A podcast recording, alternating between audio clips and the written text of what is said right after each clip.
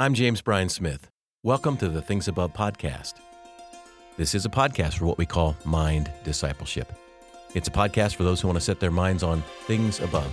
That's where the name of the podcast comes from, from Colossians 3 1 and 2, where Paul encourages us to set our minds on things above. Setting our minds on good, beautiful, and true thoughts, on uplifting, encouraging, life giving, biblically based thoughts from above is not easy. And that is why we do this podcast provide for you in each episode a thought from above that you can dwell upon so that your heart will be warmed and you will become an epiphany of grace.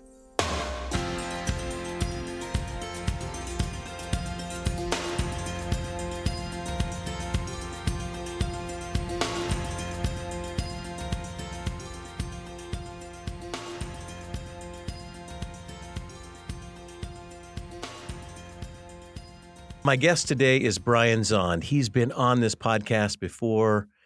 Phenomenal writer, speaker, teacher. Privileged to call him my friend. He is the founder and lead pastor of Word of Life Church in St. Joseph, Missouri, St. Joe Mo. He's known for his theologically informed preaching and his embrace of the deep and long history of the church.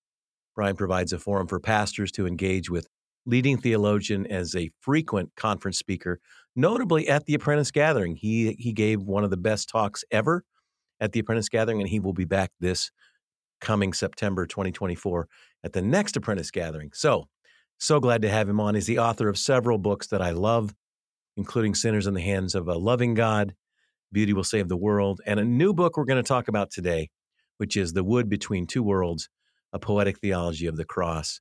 I'm so excited to talk about it. I'm so glad you're here. Brian, welcome back. Well, thank you, Jim. It's good to be with you. Always good to be with you. You know, I, have a picture that pops up now and again.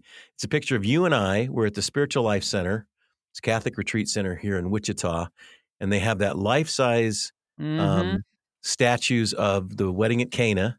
and there's a picture that. of you and I, and we're being photobombed by Jesus. And I just, I love well, every time I, I, look at that picture, I smile. Yeah, I love that whole, I love that statue. There, if I remember right, it's a series of statues, right? There's more than just one. Yeah, there's about ten little statues. It's it's the, depicting the wedding at Cana. Well, and exactly, so, and it yeah. you know, in my my somewhat little spiritual memoir, if you want to call it that, you know, it's called Water to Wine, and so I've, right. I've just always loved that John two water to wine story. It's probably my favorite Jesus miracle story, and so yeah, so when I participated in that, I don't know what you called it, a retreat or what you called it, but um, at that Catholic retreat center, right. I, right. I, I, really enjoyed seeing that. I've thought about that many times. I thought, man, I, we should have one of those at Word of Life Church.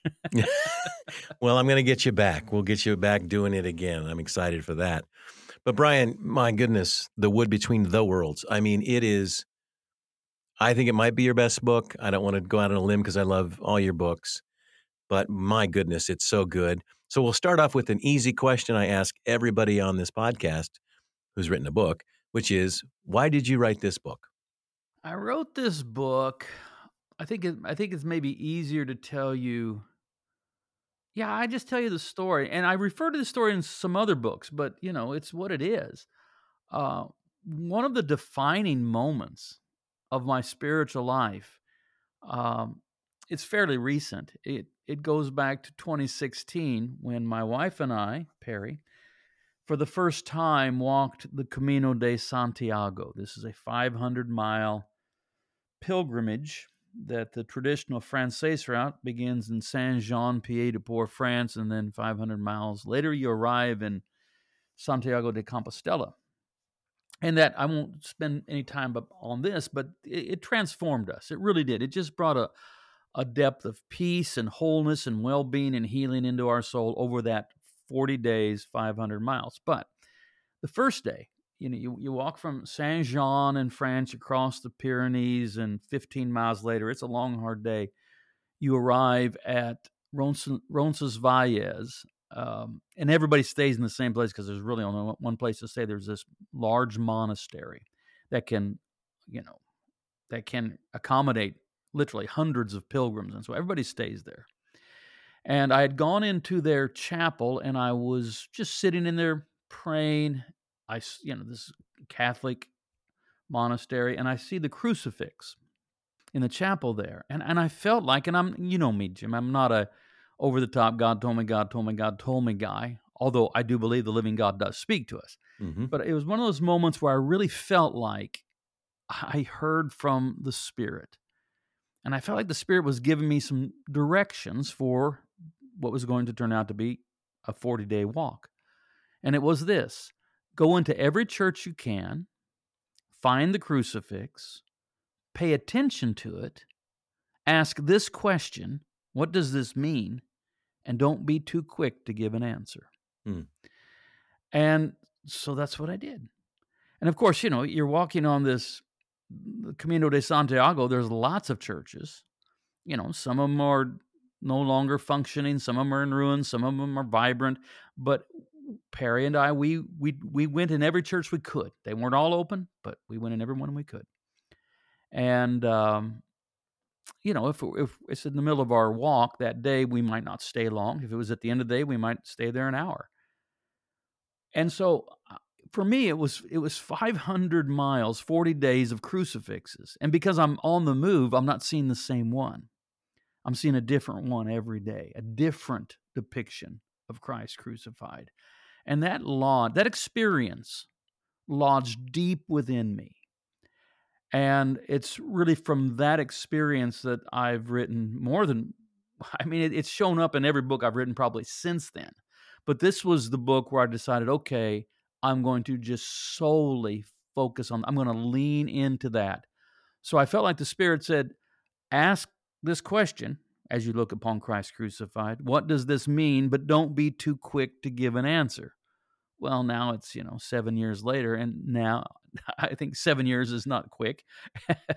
and so now I'm beginning to try to set forth some of the meanings. And I stressed that I put it in the plural, some of the meanings of Christ crucified, not the meaning. There is there isn't a single meaning. That's a problem that we get into in theology when we want to reduce the cross of Christ to one thing. So anyway, that's that's a probably a longer answer than you were looking for. No, no, and you and you write about that in the book, and I know that the the Camino has been huge for you, and I had a couple other friends who've done it as well. I know it's very profound, um, but I, I just the cross is so central, as you write about in the book. It's center, it's the center of our faith, and the cross and the resurrection, which you say don't separate those. Right.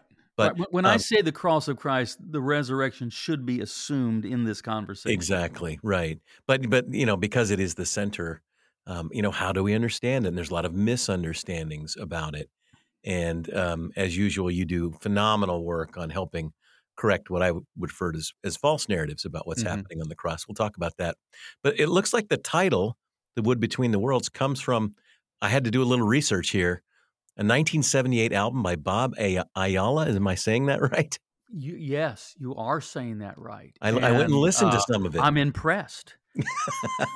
I'm impressed. Yes, I stole it from Bob Ayala, who stole it from C.S. Lewis, who sold, stole it from a uh, like an 18th century novelist whose name I have forgotten. All the good, all the best stuff is just well, let's say it this way, passed along. Passed along, recycled. Yeah. it's good. Yeah, I, you're. I, I wonder. I'll do a lot of these podcasts related to this book. I'm. I don't think anyone else will mention Bob Ayala. But so, so, so kudos to you. Well done. thank you, thank you. I, It- thanks that's for the a great affirmation. album, and it's. In fact, I I looked as recent as re- recently as today. It is not on Spotify. Uh, I don't think it's on any streaming service. Hmm. I have the, I still have the vinyl. You know, I can listen to it on vinyl, but, but I don't think that's available. I mean, it wasn't like a well-known album or anything, but Yeah. that's kind of the Bob Bennett era almost. Do you remember Bob Bennett? yes, I Remember? do. Kind of was. I was Well, as I was fact, looking the, at it. the, The, sound. epigraph for this book. There's blood on the wood between the worlds. Yeah, Bob Ayala. yeah. So, so that that was a little uh, tip of my hat. That yes, that was the original source. But of course, it's it's a C.S. Lewis phrase, although not in reference to the cross. It's it's in the Chronicles of Narnia, where Mhm. a there's a literal wood, yeah, you know, these these woods, where there's these pools that serve as portals to various worlds throughout Narnia. Or I guess Narnia is one of the worlds. I can't remember how, exactly how that works, but Right. Yeah. Yeah. That's oh man. But it's it's I uh, yeah, and and since since then I've just been kind of haunted in a good way by how it is the wood between the worlds, right? The but the realms and so forth. Um, you, you use the metaphor of a kaleidoscope hmm to understand the meaning of the cross, and you also talk about how when prose doesn't work, we go to poetry. When that doesn't work, we go to music and so forth. But I love that the idea of the kaleidoscope. But talk about why why do we need more than one way to understand the cross? Well, because I think there are there's there's more than one understanding to be had.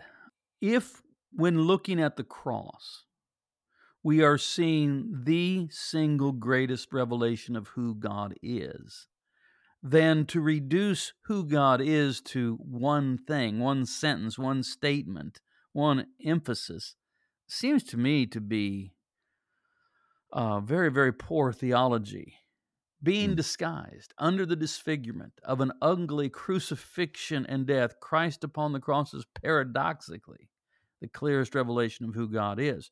But isn't that infinite? I mean, hmm I, I mean, to use another theological phrase, once we gain the beatific vision, is it all over? Are we done? Oh, okay. all right. I understand God now. No, I'm glad we got that cleared up. Right. or rather, is it that God is infinite in his glory and his beauty? I think in the book, I re- this is in the very beginning of the book, I talk about those mysterious angelic beings in the book of Revelation who cease not day and night to say, Holy, holy, holy is the Lord God Almighty who was and is and is to come. Well, how do we imagine these angelic beings? Are they, you know, automatons that are just put on infinite repeat?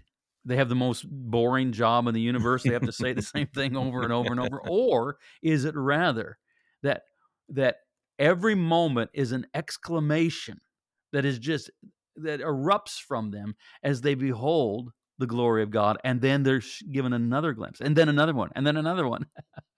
Uh, and so I think the cross is like that, in that there may be no end to the depth of revelation about the nature of God to be found there. And so this book is 19 chapters and then a poem at the end. Um, so you could say 20. If you think about a kaleidoscope, it's like 20 turns of the kaleidoscope. But I don't want to suggest to anybody, oh, okay, BZ has settled it. The cross means these 20 things. no, these are just 20 glimpses I had. And I'm sure there's hundreds and thousands, maybe infinitely, there's ways of looking at the meaning of the cross. Yeah, and, and and it's it's so good. I mean, it you're you're picking up on some of the the really central themes for me, and um, you know, as I was reading the book, I was thinking, of course, I, I've got to read it because he's going to be on the podcast. but I also I kept going, no, I don't want to read this fast. I want to savor this. I want to lean into it. I'm sure I'm going to reread it um, several times because it's it, there's just well, just like you say, the cross. There's so much in it, but the the book has so much in it, and gosh, I have so many questions. So I'm I'm going to keep going. okay. So here we All go. right. So uh, the great Dallas Willard, um, I one time he said in a class, um, which kind of shocked me. I remember the first time he said it, but he said the cross of Christ is the most recognized symbol in the world, and we need to ask why. Hmm. And and you essentially say the same yeah, I thing. say You- something very similar. very similar. You talk about how there's there's billions of crosses across the globe, and how the story of a man on a cross is the most depicted story of all time, and the most de- depicted subject in art. And you say the same thing, which is we need to ask why. So, why? Well, uh, yeah, There's this the is what- book. this is this is what the book's about. But Yeah. I, I, I don't want to leave that point yet because we can become, I think, uh, numb to it. We become accustomed to it. Let's just take a moment. Let's just think anthropologically, and and, and it might even help to um, to imagine yourself as a space alien, which I actually refer to in Yeah. the book. Of so That's so when you, have cuss no in the book, right? Hmm? You actually cussed in the book, I think, when you well, I I no, I didn't, but but I let you imagine what the cartoon. Okay, let, let's let me back up. Let me, and I'll I'll get to that. So, the most depicted story image in the history of human art is a depiction of a naked man nailed to a tree. no, that shit we're we're accustomed to that. We're used to it. We oh yeah, it's right. a crucifix.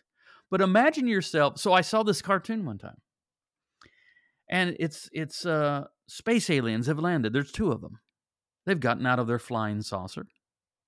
They happen to have landed near one of these life-size roadside crucifixes, and uh, like you see in Spain. And so, so there, there's a life-size crucifix that the aliens have landed right there. They've got out of their space, their flying saucer. They're standing in front of this crucifix, and one says to the other, "You know what we need to do? We need to get the f out of here. That's what we need to do." right. Which, which part of the absurd humor is really highlighting the fact that this should be shocking to us. Right. And so I would say, among other things that these space aliens may have deduced, is this is not a safe place. You're right. And they're not wrong.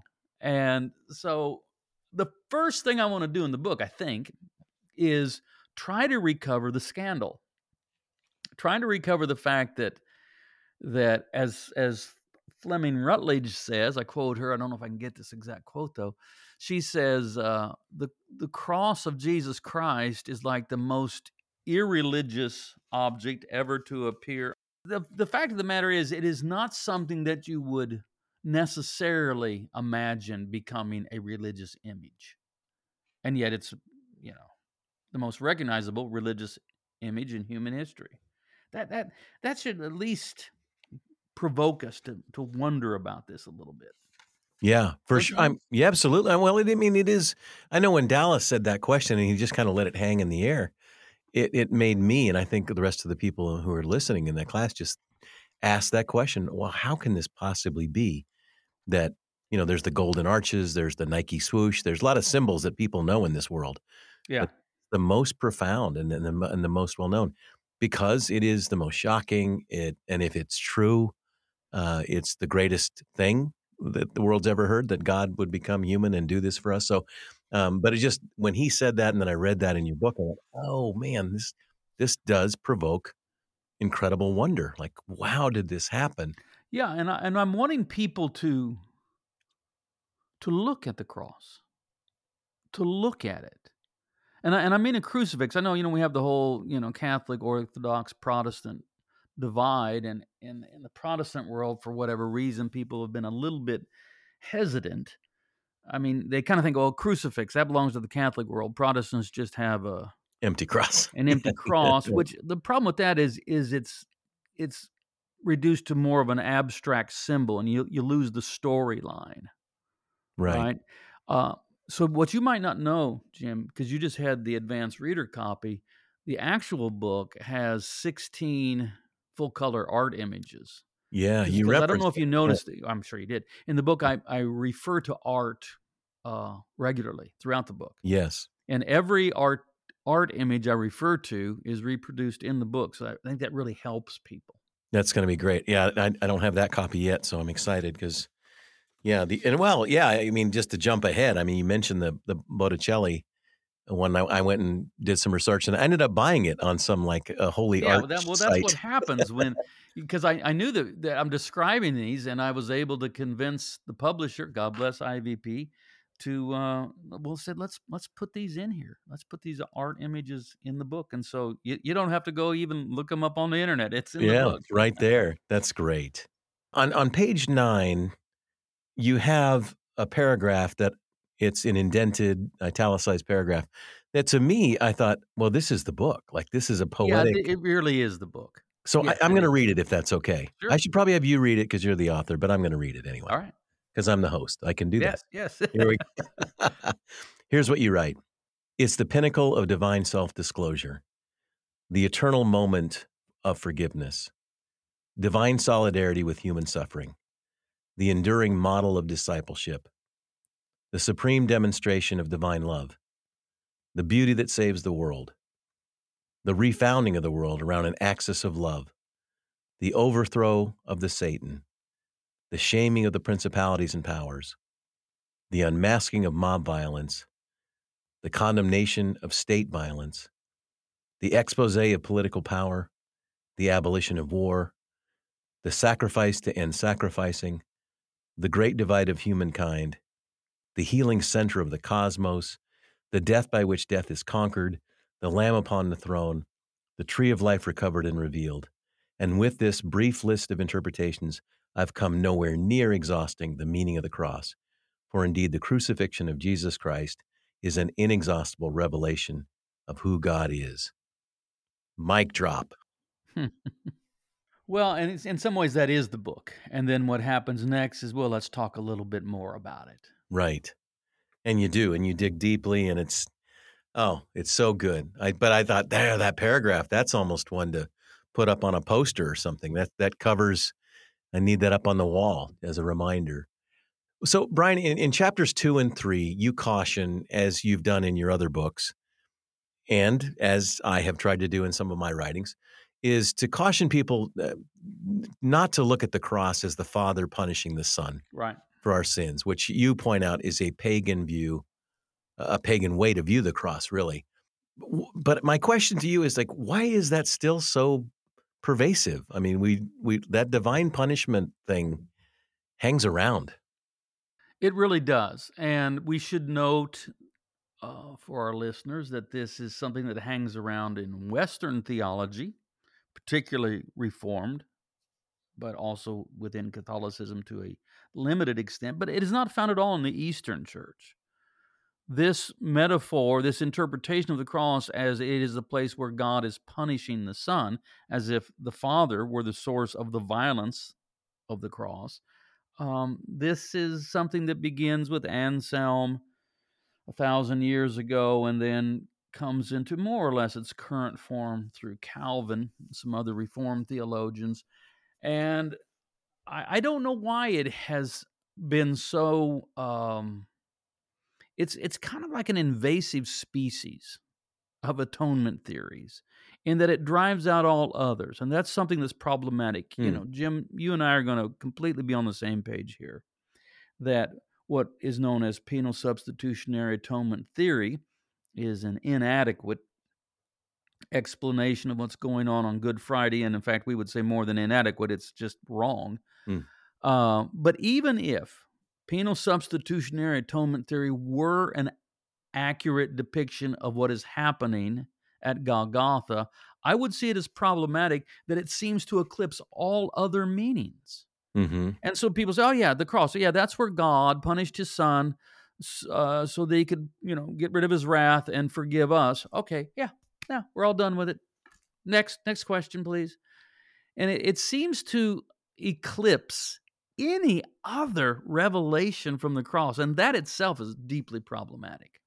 Yeah, you're you're absolutely right. It does it does eclipse everything else. I was I was speaking out in California, and it was a group of about hundred pastors, and I was saying, you know, same thing as you're, you're saying. I was saying that penalty substitutionary atonement (PSA), some call it, it does exactly what you're saying.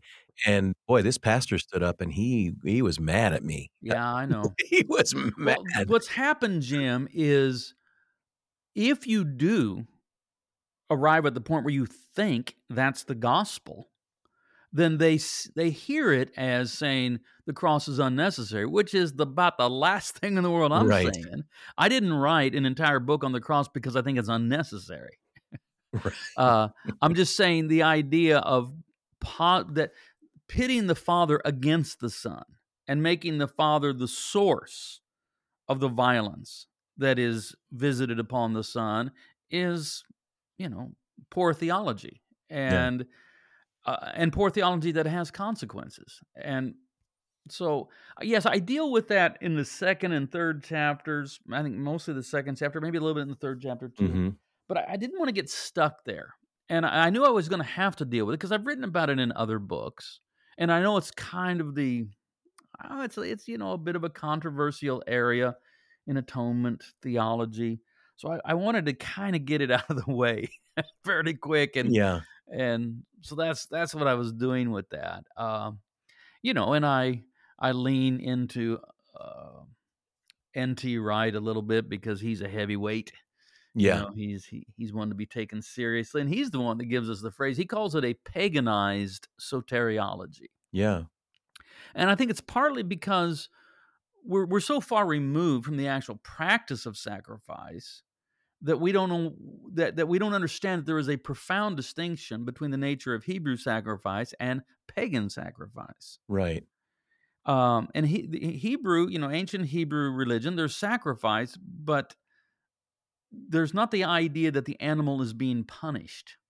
The man, the animal is providing the meal by which the covenant is ratified or renewed, so that we gather around the table. Uh, so, for example, the very famous example of the Passover lamb, you know, there in Exodus 12, Mhm. 13, 14. Um, yes, the lamb is sacrificed and then provides the meal, the Passover meal that eventually becomes Christian communion. But the lamb isn't punished. The, we're, the lamb is not being punished. Um, the the commandment to Israel was not, "You shall take a lamb of the first year, a male, without blemish." And then you shall make a little crown of thorns and put it on its head, and you shall lash it, and you shall no, the, the, the, there isn't the, the idea of punishment isn't there. Uh, rather, the idea of covenant is there. Right. Yeah, absolutely. And you know, when people push back with me on that, I I will say, yes, Jesus was the substitutionary atonement. He is I, the Lamb of God. with substitution. Yeah, Yeah, but but when you have to do the the whole thing of the taking on the wrath of the Father, it's the that just- penal part. That's the yeah, problem. it's and it separates the Trinity as if they're at odds with each other, Right. and it's just it's uh, I don't like it at all. yeah, you you you have all kinds of problems with with good Trinitarian theology when you try to do PSA. Yeah, So Right. I would say it like this that the cross is not where God punishes his son in order to forgive, rather the cross is where God in Christ endures you know the cross as he forgives. yeah, that's so, So- God so in Christ. The That's- the or or let's say it even this way. Um the cross is not where Jesus acts as an agent of change upon the Father. In fact, the Son never acts as an agent of change upon the Father. The Son reveals the Father. right. This is one of the primary themes of the Gospel of John. It's all through the Gospel. I only do what I see my Father do. I only say what my Father says. The Father and I are one. If you've seen me, you've seen the Father. And so on Good Friday, Jesus is not changing the Father, he's revealing the Father. Yes. And and I think most people when they hear they go, "Yeah, that sounds like that's good theology." Yes, it is.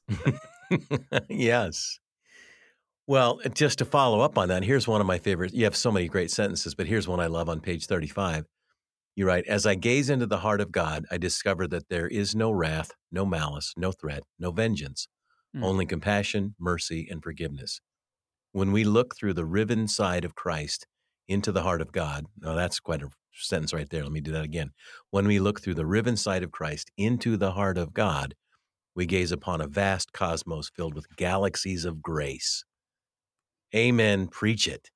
Amen. Well, I, I like that sentence too. I like hearing that. Thank you. That was, praise the Lord for that one. Yes. And there is there is forgiveness. You know, I, I always love when I read an author and it affirms my own views. But I mean, you talk about how Christ on the cross was God's act of forgiveness for all people, for all sins, for all time. And I the particular and the universal. And that's something I, I think is profound, is Yeah. to think So, so that we're, we're again back to the invasive species of PSA as an atonement theory, and that when I see the problems with it and say no this is this is inadequate this is in fact i think false then people think oh so bz doesn't believe that the cross saves us and he doesn't believe the cross is necessary and he doesn't believe the cross is where we're saved no that's not at all true Right. and and that's why that's part of why i'm writing this whole book say look there is a way to speak of the cross as where our sins are forgiving without maligning the character of the father Yes, exactly. Exactly. Well, that's a beautiful segue, Brian. right Chapter four about theodicy, because as you say in the book, it's probably the most challenging thing for our faith. You know, how can an all good, all powerful God allow the incredible evil and suffering that we have in this world? And um, I have to admit, this chapter was pretty hard to read because you you lean in pretty hard into the evil. You quote, you know, Elie Wiesel and Dostoevsky and and Karamazov, and I, you know, you you don't uh, uh, you don't leave much to the imagination. I mean, you get Well, to there's no sense in trying to win a victory against a strong man. Might as Yeah, well let you that's know true. the champion take the field. yeah, and and boom, you do. Uh, but then you write, I love this. God does not exempt himself from the experience of the suffering, but fully shares with us in Christ. The only theodicy I know is that God has hung, suffered, and died upon the gallows. And to me, eh, that's that's incredible because you know we we we do we go to Job. You say don't go to Job; it's not actually helpful for theodicy. But when we we are confronted with how can an all good, all powerful God allow such suffering, boy, I I think the cross is the only place to go. It's yeah. I mean, if I, if I were to write a book on theodicy, which I, I, I pray that somebody would talk me out of it if I ever tried to, because that's such a challenging subject. But I mean, you have, I think, I think there's, I think Christian theodicy has three movements to it. At the very beginning, I think at some point you have to make an appeal to free will. That this is what opens the door for the possibility of temporal evil. yeah, Is that uh, that the the radical freedom necessary for us to be authentic beings opens the door for all things, including evil. And then, if you, the third movement at the very end would be eschatological, that we confess that in the end, God will make all things new, all things will be reconciled, all things will be healed. Uh, the book of Revelation speaks of, you know, no more sorrow, no more tears, no more pain, no more death. But in between the opening of the door for the potential of suffering and pain and evil through free will and the final healing of all things stands the cross.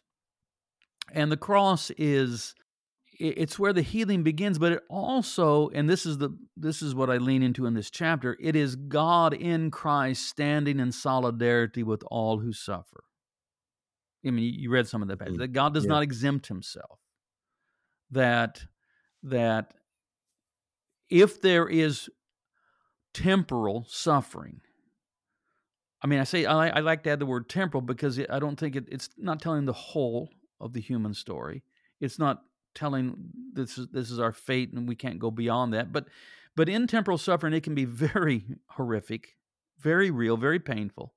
Well god is with us in that. He has suffered with us. He has been unjustly condemned tortured crucified. And that has to mean something.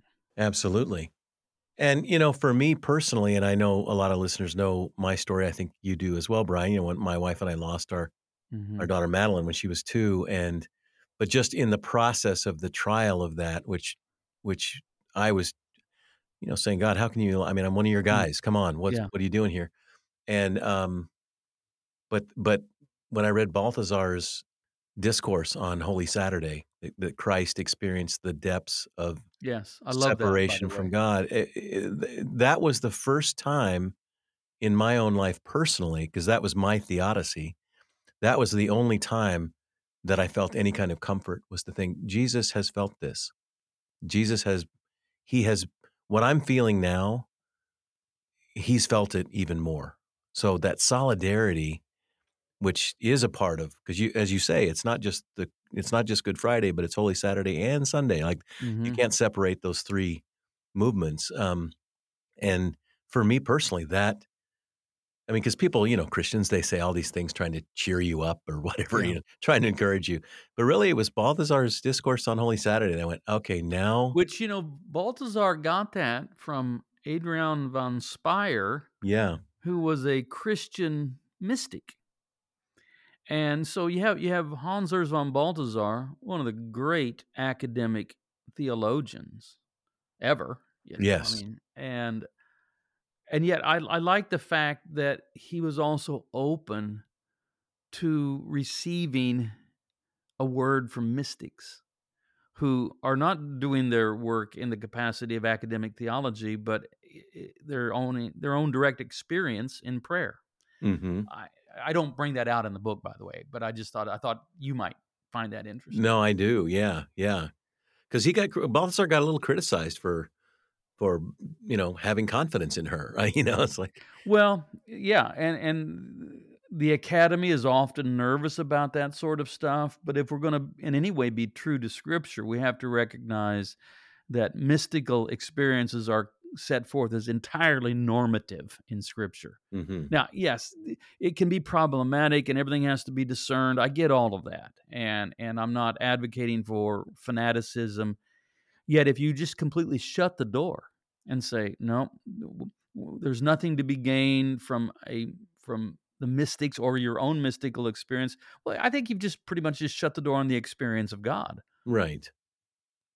Exactly. No, I, I, and yeah, my life as a Christ follower has been marked by that. I mean, it's daily for me. I'm I, yes. I talk to he walks with me and talks with me, and I'm well. That's why I began this whole conversation by saying, and, and I and I want to sort of I want to mute it. I don't want to I don't want to trumpet it. I don't want to be too over the top with it. But where does this where it what what is the conception point of this book?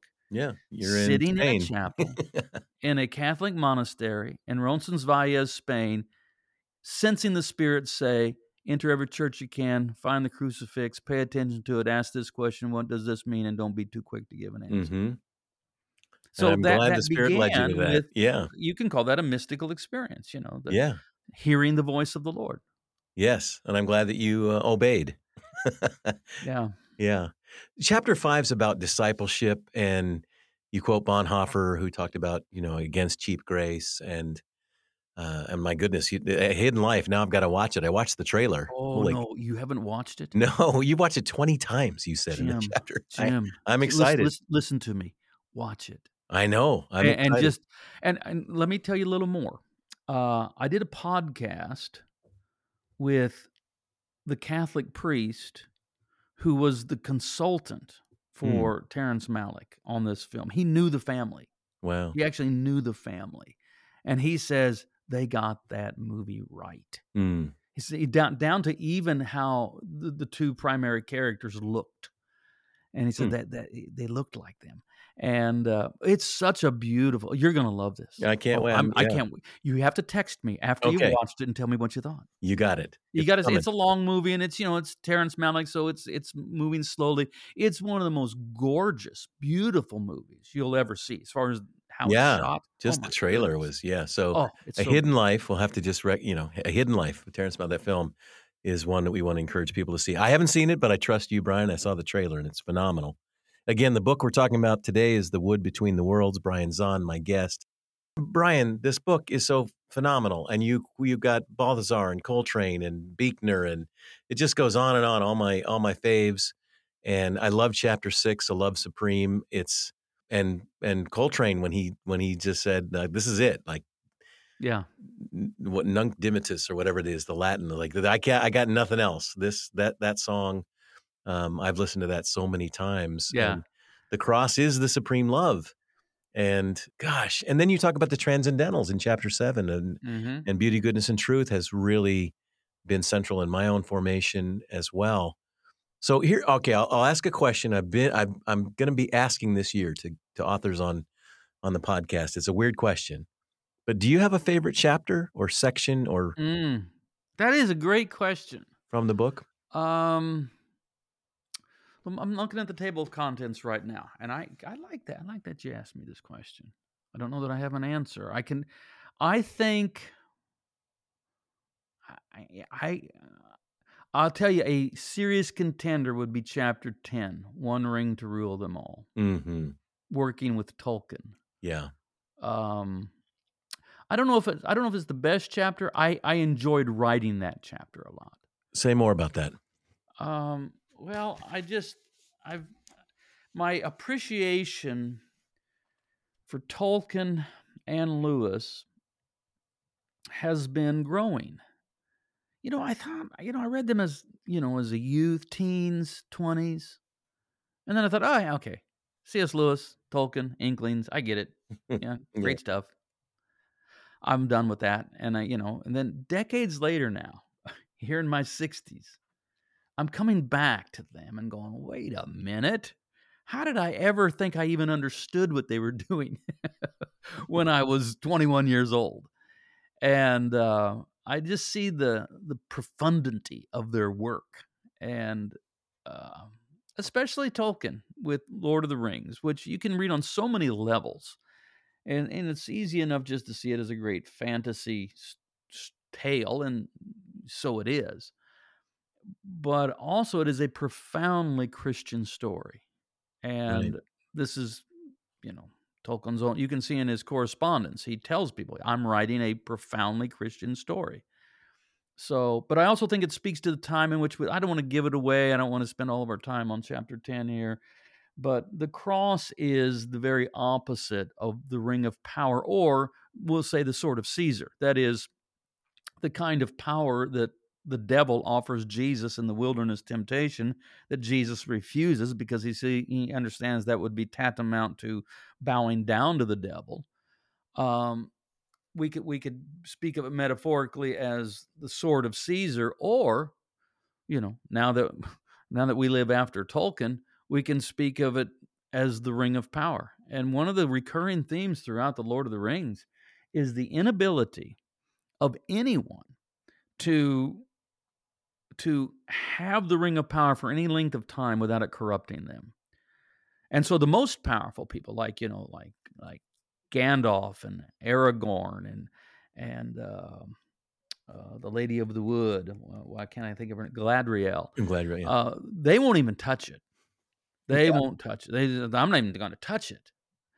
And and Gandalf makes the point. He says, "Look, the way of the ring to me would be in a, a desire to do good, but I know it would corrupt me, mm-hmm. and my power would become wicked. The only people that can maybe bear it are uh, the humble hobbits. And even Frodo in the end couldn't willingly relinquish it, and you had to have the intervention of Providence through Gollum. Mm. The only person in the whole narrative who ever willingly relinquishes it is Samwise Gamgee, and that's why he's the true hero. But he's also the most humble. He's just not full of himself. Mm-hmm. You know, he's a gardener. He knows he's a gardener. He's not trying to be a wizard. He's not trying to rule the world. and our listeners might be thinking, I thought this was a book on the cross, and now you're going all Lord of the Rings on us. well, I, I, want you to kind of trust me that it's actually right, it stays right in the center of all of that. That the cross is the critique of that kind of power. Right. And once the church gets seduced by whether you want to say Caesar's sword, or you want to say the ring of power, once we get seduced by the lure of political power, uh, it always has a corrupting influence. You'd think we'd have figured that out by now, but apparently we haven't.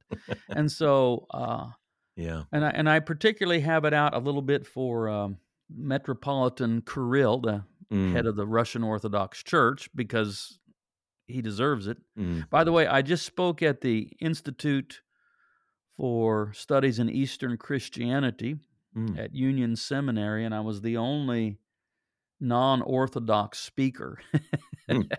and they they asked they invited me because they wanted me to speak to this issue they mm. wanted the the, the um, symposium was on war and violence and peace and and they wanted me to go ahead and bring a critique of Kirill and I said well I can do that mm. and I did well well I have so I don't know is that my favorite I don't know if that's my favorite chapter I I enjoyed writing it because I got to work with Tolkien yeah I'm looking here you know what? There's also the theopoetics of the cross at the very end. The yeah, the world on the far side of the wood. Yeah, that might be my favorite.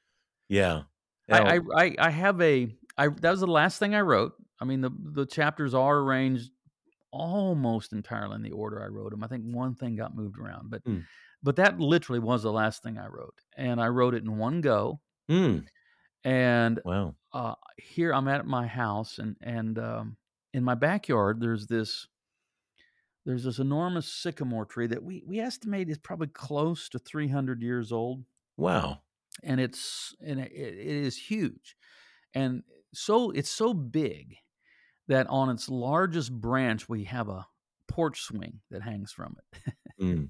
wow. And I sat in that porch swing and wrote that poem that begins with 3 trillion trees hmm and uh, that might that might be my favorite. Who knows? Yeah.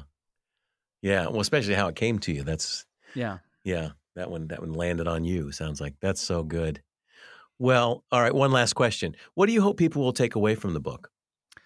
that the cross has an infinite number of meanings and we can't ever be done with it we can't say oh i i, I know what the cross is about it's about thus and so and therefore i don't really have to think about it much anymore Hmm. i want them to see it as a place of infinite possibilities of revelation concerning who god is and god is love and god is good and god is beauty and we can see that in the cross There's another mic drop right there. BZ, my friend, you've done it again. Thank you for this book. Thank you for your time today. Excited to see you in September at the Apprentice Gathering. Like I said at the beginning, your, the talk you gave last time at the Apprentice Gathering was, by many people's estimation, one of the best talks, if not the best talk, given at the Apprentice Gathering. That talk was phenomenal. I still think about that. So, no pressure, but you yeah you got to come back and follow that. All but right. I'm sure it, it will be phenomenal. And uh, thank you, friend, for this book and all your work. And uh, can't wait to see you soon. all right thank you Blessings. I hope you join me next time. Until then, you can find me on Twitter and Facebook at James Bryan Smith. And you can learn more about this podcast. And if you'd like to donate to the Things Above podcast, you can do so on our website, apprenticeinstitute.org. Click the Donate Now button at the top of the page. It's really easy, and it would mean a lot to me. If you enjoyed this episode, please share with a friend, and you can also subscribe, which means you're going to get them automatically each week. My hope, as always, is that one day if you're asked, What's on your mind? your answer will be things above.